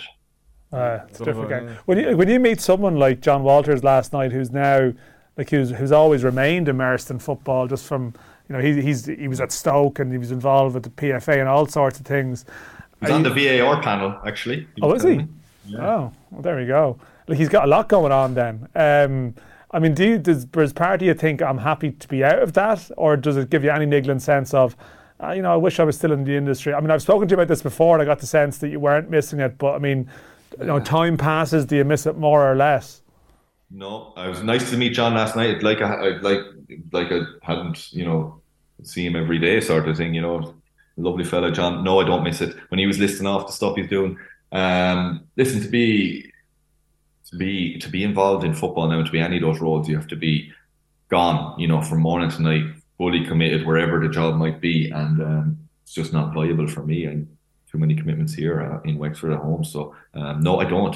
The, the only time I've missed actual football, I'm playing it. Went up to see Ireland play last year, the year before. Um, I don't miss soccer or football day to day at all. I play five aside once a week, but I went up and that smell of it was in the Aviva, lights were on, it was a lovely nighttime game, and the smell of fresh cut grass and it's triggered something in my brain. I was like, oh, I'd love to be out on that pitch there. Only lasted about ten seconds, and that was it. So. I'm lucky. Like some uh, people say, Jesus, man, you don't miss it. I'm lucky I don't miss it. I'd hate to be missing it every day because, you know, it'd be awful to be sitting, waking up every day and wishing I was, you know, doing something I can't do. So I'm delighted I don't miss it. I got to play for so long and brilliant. And uh, yeah, no, I've moved on. So from, from say say if you absolutely had to do one or the other, you had to train a football team or train horses. You had to do one or the other for say like three years. What would you prefer?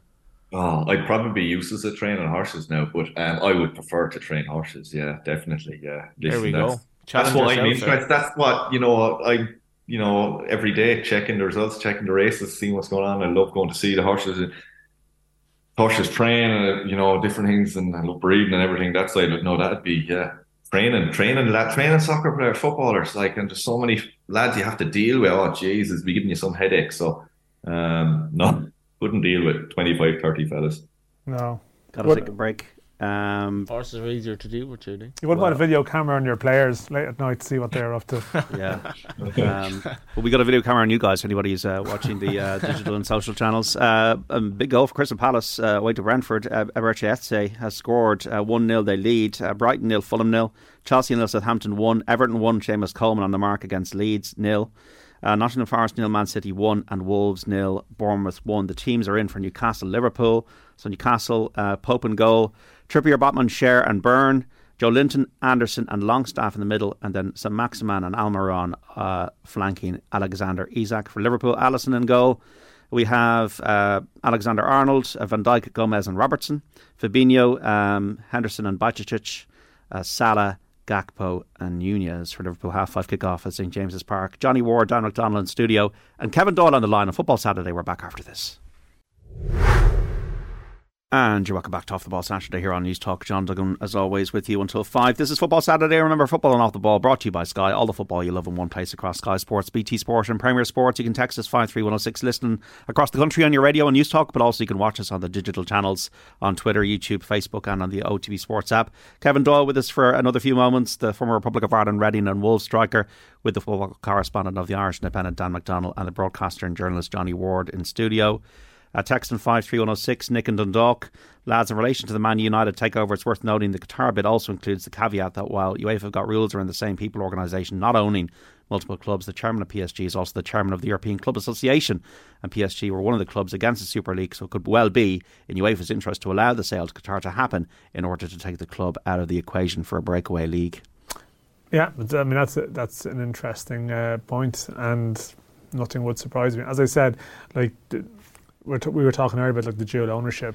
Like, there's no doubt I haven't been following, as in I haven't read in detail the stories, but just from sort of the, the reports of some of the people on the sports news beat, I saw Tariq Panja talking about it last night from the New York Times. He's very good on this stuff like like clearly there's there's different characters being put forward as chairman, and there's a bit of this with Newcastle, right, where people will, will, will tell you, well, it's not Saudi, you know, it's it's Amanda Staveley. Yeah, like and and and it's well, no, this isn't quite an organ of the state. It's it's like private people here. We were told that at Galway United. Whatever, you know, like it's it's uh, people uh, who've experienced these countries and get a sense of, of how they work know that it's not quite it's not quite that. So it is Qatar, right? It is Qatar, but that that may well be a valid point and and um, the the PSG, the European Clubs Association, and how that came to prominence after the European Super League. Definitely, like you talk about a, a, a lobby group to represent the wishes of clubs, and you think, yes, this is something that's going to make uh, you know European club football fairer for all and it's the, the PSG dude at the top of it. It's like, yeah. well, there you go. That's why there's been a, there's another organisation, and a secondary one has been formed as well to, to actually look after everyone else. Uh, we got a YouTube comment in about uh, Nathan Collins. No, Nathan Collins again for Wolves is worrying. So Shane, uh, Kevin Doyle. We talked about, like, I suppose the, the front end of the pitch, but you know Nathan Collins would obviously be liking to get more game time, and you'd hope that Lopetegui fancies him in time. Yeah, and straight, I thought he was playing well. Like was it about six weeks ago? I thought he played a couple of games, he impressed me. But um, listen, it's Wolves. It's it's they haven't been going well in the league. They've had a tough season. He's come as a big signing. Um, they're going to be conceding goals because of where they're in the league, and then you know he probably doesn't look the best at times. Then because of that, you know, um, his confidence might dip a bit. It's a hard place to play Wolves when things aren't going well as well. You're conceding goals, you know, it's um I'm sure he'd be getting a little bit stick. So to come through that, it'd be important for him. So a real test in his career, and he's had a couple of, you know, he looks really good. He looks strong. He looks like he has everything to be the top, a top, top defender. But then there's a question mark over. He's had, you know, he's been at, you know, he's had a couple of difficult seasons. Or the clubs he's been at in the last years have had a couple of diff- difficult seasons, and he wouldn't want another relegation um, on his CV after they spent a lot of money and he's brought in there. Um, so big, big few months for him, um, and we need him to be playing obviously with Ireland because he's he's uh, probably going to be the centre of well, depending on what Stephen plays. If he plays a three, the back could probably be the centre of it. So um, yeah, interesting, interesting one for him now. See if he get, gets himself back in that team. I don't think there's been any word of him having niggles or being injured or that's no, the reason. No, no, I, it's, I, it's, it's, a, it's, a, left, it's a left right footer thing. I think that mm. brought in Craig Dawson in the window and bit of experience and he's playing in the back four, and, and so it was it was Collins and Max Kilman, and Kilman's left sided, so so he's playing. So I think, I think there might have been a big goal in Nottingham Forest, Man City, subject to, to VAR, as, as you, you say, say John. Uh, I think Nottingham Forest have equalised, which is a pretty significant goal. Yeah, big time remaining. in the title race. And uh, Chris Wood, formerly of Burnley, and uh, Newcastle has got it. And you, you you mentioned Burnley as well. Um, Luke McNally is on loan from Burnley. Just want to give him a mention. He's he's up against presumably he's practically marking Chiedozie Ogbene today because uh, Rotherham are uh, against Coventry. Coventry are absolutely flying it since McNally has gone there. And Dan I think came up with 14 strikers that Stephen Kenny could feasibly call on if needs be. Ireland have an awful lot of centre backs. Even if um, you know Collins is having a little bit of a time off at the moment, and McNally getting in the team of the week last week. Um, another man who likes will be watching Chelsea. I think he likes the horses. Yeah. Ex League of Ireland. Johnny likes. Thriving today. Johnny gets on well with him. He's been on our show. He's, he's a great young about lad. the title race nearly been uh, the you know twisted in a particular direction here, Johnny. Yeah. Um, but yeah, obviously that, that hopefully um, things keep going well for him. We got to let you go, Kevin Doyle. Thanks so much for being on today, and good luck with that foal. You broke up on me, lads, but if you can hear me, enjoyed it um, and enjoy the rest of the show. Good Thanks luck with the having me. foal, Kevin. You're gone. I can't hear you. There we go. Oh, there you go. Kevin thanks, gone. thanks, Kevin. Thanks, thanks very much, Kevin Um, Doyle. There. Yeah, lo- an awful lot of League of Ireland players just kind of making their way, JD, as uh, sort of second and third tier in Britain at the moment. So it's um, if you're if you're uh, obviously we love the Premier League, but it's it's fascinating every Saturday to see where they go. Amazing what Pep Guardiola must be like thinking now. You go to Arsenal, you play really well. It's it's a huge game, and then Arsenal come back to win today, and then Nottingham Forest have equalised. Yeah, It's like if you, if, if you would think that it, it's not that the, the midweek is written off if it stays this way, but it sort of it almost is, you know, in terms of the points differential. Um, yeah, what it'd be, it'd be two points, wouldn't it? Again, Got a yellow And- card in 66 minutes point- as well. I don't know what that was for. Yeah. So, the, just from following the reports of this, it does seem that around 10 minutes ago, um, Haaland had a very good opportunity to score and dived. And just from the, some of the reporters there suggesting that the uh, the City bench were pretty unhappy with him. right. Um, so they're 1 0 up. Uh, again, just uh, didn't seem to be any sense for concern. And then these events are magnified if you end up spurning that position. But you would assume um, they're going to try and lay siege for whatever time is remaining. But look, there's still, what, 14 games to go. They still have to play City. You know, you know, City are, welcome Arsenal to their patch. Yeah. Like, you still see them winning it. But um, if you thought the midweek was momentum, they're sort of checking their own momentum here Yeah. if they throw this one away. Nottingham Forest one, Man City one at the City Ground. Forest are hard to play there. Wolves nil, Bournemouth one, Everton one, Leeds nil is the game we're watching on television there. Everton got a chance of second, but it's uh, gone awry. Uh, Chelsea nil, Southampton one. If if that were to say as it is, JD, th- they'd have 31 points from 23 Who? games. Chelsea, like that is un- Yeah, like that's yeah. relegation. It's unbelievable. Um, just below Liverpool in the table, but as Dan mentioned, that'd be some fill up for Bazunu if it were to happen. Brighton nil, Fulham nil, Brentford nil, Crystal Palace one, Arsenal one, four two at Aston Villa earlier on in the Championship. Uh, there's been a goal at Ewood Park, Blackburn one, Swansea nil. Uh, Blackpool lead Stoke 1 0, Huddersfield 2, Birmingham City 1. It is Hull nil, Preston nil, Luton nil, Burnley 1, Middlesbrough 2, QPR nil, Rotherham nil, Coventry 1, Sunderland 1, Bristol City nil, Wigan nil, Norwich nil, and in Scotland, Celtic 3 0 lead over Aberdeen now. Rangers 2 0 up away to Livingston.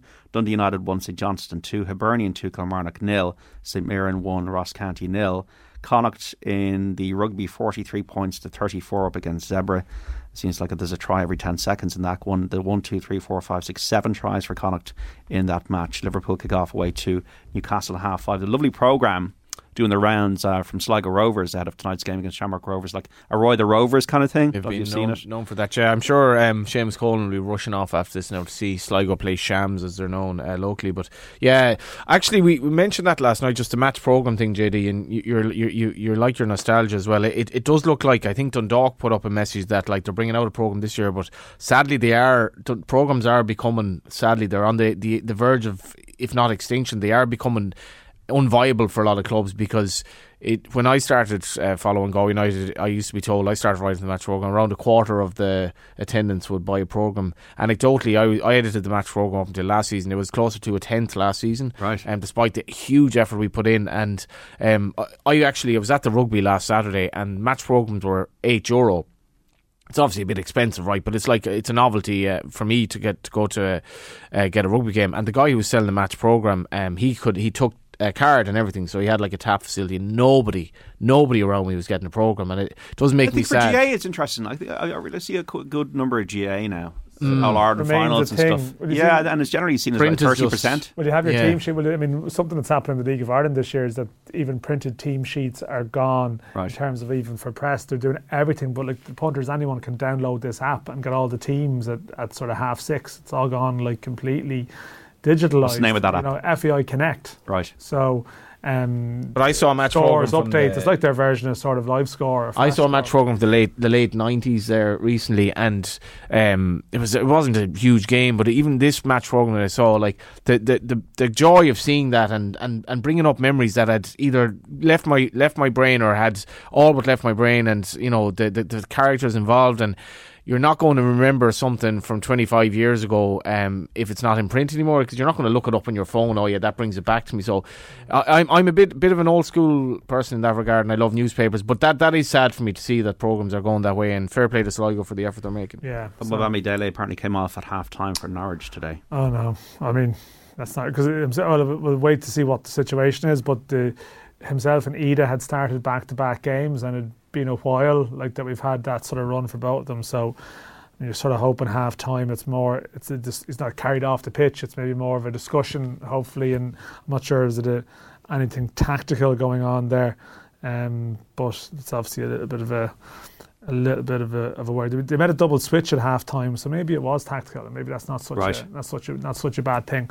Um, but yeah, I mean the, the game's nice. Uh, like the Shamrock Rovers, is, is, it is funny. Like you have the first night of the season, but it probably was missing slightly something because you have the champions and the team that everyone needs to. Like they're going for their four in a row, looking to make history, and you're probably looking to see where they're at in terms of some of the players they've brought in, including like Johnny Kenny. Uh, born and raised in Sligo. His dad is Sligo Rovers club legend. Okay. And Johnny then joined Celtic on a five year deal didn't quite happen from, and he's loaned back to Shamrock Rovers, which is a little bit of a contentious thing in Sligo that he's playing for the other Rovers. Will so, you get some booze tonight then, will he? Oh, uh, yeah, presumably he's involved. He's been involved in pre-season. Adam O'Reilly got a nice reception last he'll night. Get this a, is different. Like he'll get a, I'd say he'll get a bit, yeah. But I think so, so other people understand. Like he's on loan from Celtic, and I think in these situations, like uh, your parent club will have a big say uh, in where you go. But um, that will be a good one to. Uh, I'm looking forward to, the, getting watching it on my season pass. Briefly, JD Dan had a, an article during the week about um, Adam O'Reilly going from he was on loan at St Pat's, but like somewhat left field. He ended up going to Derry, but it was it was very funny before the game last night. There was Adam O'Reilly, his new manager Ruaidhrí Higgins, and Tim Clancy. The three of them just chatting away there on the pitch, and I was like, uh, "Penny for your thoughts," because. Uh, yeah, that's that. That article I, I know uh, ruffled a few feathers as well. What Tim was saying about agents and so on. Premier League matches into injury time now. Brentford nil, Crystal Palace one, Brighton nil, Fulham one, Chelsea nil, Southampton one, Everton one, Leeds nil, Manchester City now held, Nottingham Forest one one at the City Ground, Wolves nil, Bournemouth one earlier, Aston Villa two, Arsenal four, Liverpool kick off away to Newcastle half five. In the Championship, it ended Millwall three, Sheffield United two, Blackburn one, Swansea nil at latest, Blackpool one, Stoke nil, Huddersfield two, Birmingham one. It is Hull nil, Preston nil, Luton nil, Burnley one, Middlesbrough three, QPR one, Rotherham nil, Coventry two, Sunderland one, Bristol City one, and Wigan nil, Norwich nil. And Scotland, Celtic have beaten Aberdeen four 0 Rangers are three 0 up away to Livingston. Just looking at the stats, I mean, stats are dangerous, but that City Forest game, it's uh, uh, shots off goal. 12 for City, shots on goal 6, Forest 1 shot on goal, 2 off target, 74 26 possession, like all the metrics 658 passes for Man City, 240 for Forest. It looks like the classic sucker punch. And uh, from a position of control, this would be a hell of a two points. When you, when you think wh- where the, the position that um, Arsenal were in, yeah, two one down earlier on, two one down, and even in injury time, um, this is a big, big day in the title race. Bigger, bigger in some respects than Man City beating Arsenal the way it's going. Yeah, absolutely. Uh, Dan and Johnny, thank you so much. Thanks, JD. Yeah, great, great day's football so far. Did yeah, Seamus Coleman mean it? Uh, well, he's he's been congratulated by actually uh, Wilfried Gnonto there because Everton have beaten Leeds by a goal to nil. Seamus Coleman with the winner, so fair play to him, and he's uh, the toast of Merseyside this evening. Um, oh, they're not being no, that they were. He was being ironically congratulated. Right. Okay. Yeah. Okay. like yeah. Kevin Doyle wouldn't like that, but actually, no, there was a bit of angst there. Yeah, that's uh, that's my was, that's my naivety coming out on the radio. there was a big yeah. skirmish in the first half between those teams. So well, there you go. I think he was being given the sort of sarcastic slow hand clap, and uh, well, Seamus so, Coleman well able to guard Coleman himself. was giving so. it to Van Dijk the other day, actually, as well. So he's, a lot more of this going on in uh, in football at the moment, which is uh, interesting to see. You've got to leave it there, folks. Don't forget off the ball back tomorrow, one to seven here on Newstalk, uh, showcasing two live and exclusive commentaries from the Premier League. Stephen Doyle and Brian Kerr providing the call on the game between Manchester United and Leicester from Old Trafford. Then Nathan Murphy and Kenny Cunningham will describe the London derby between Spurs and West Ham from the new White Hart Lane, all on FM also the Sunday paper review across our digital and social channels from half 11. So be sure to join us tomorrow, folks, for some great commentary and conversation. If you missed any of OTB Football Saturday with Kevin Doyle, Dan McDonnell, and Johnny Ward, or the Saturday panel on the health of Irish boxing with Jason Quigley, Emmett Brennan, and Kevin Byrne, you can find the podcasts on the OTB Sports app or listen back wherever you get your pods on the Go Loud network or on Spotify. Thanks for listening to us in your radio across the country here on Newstalk today. We will speak tomorrow at 1. Bye bye. Have you subscribed to the OTB Football Podcast? Probably for a little over a year. It's been my intention and my desire to play, play for Ireland. Subscribe now to the OTB Football Podcast stream wherever you get your podcasts and download the OTB Sports app.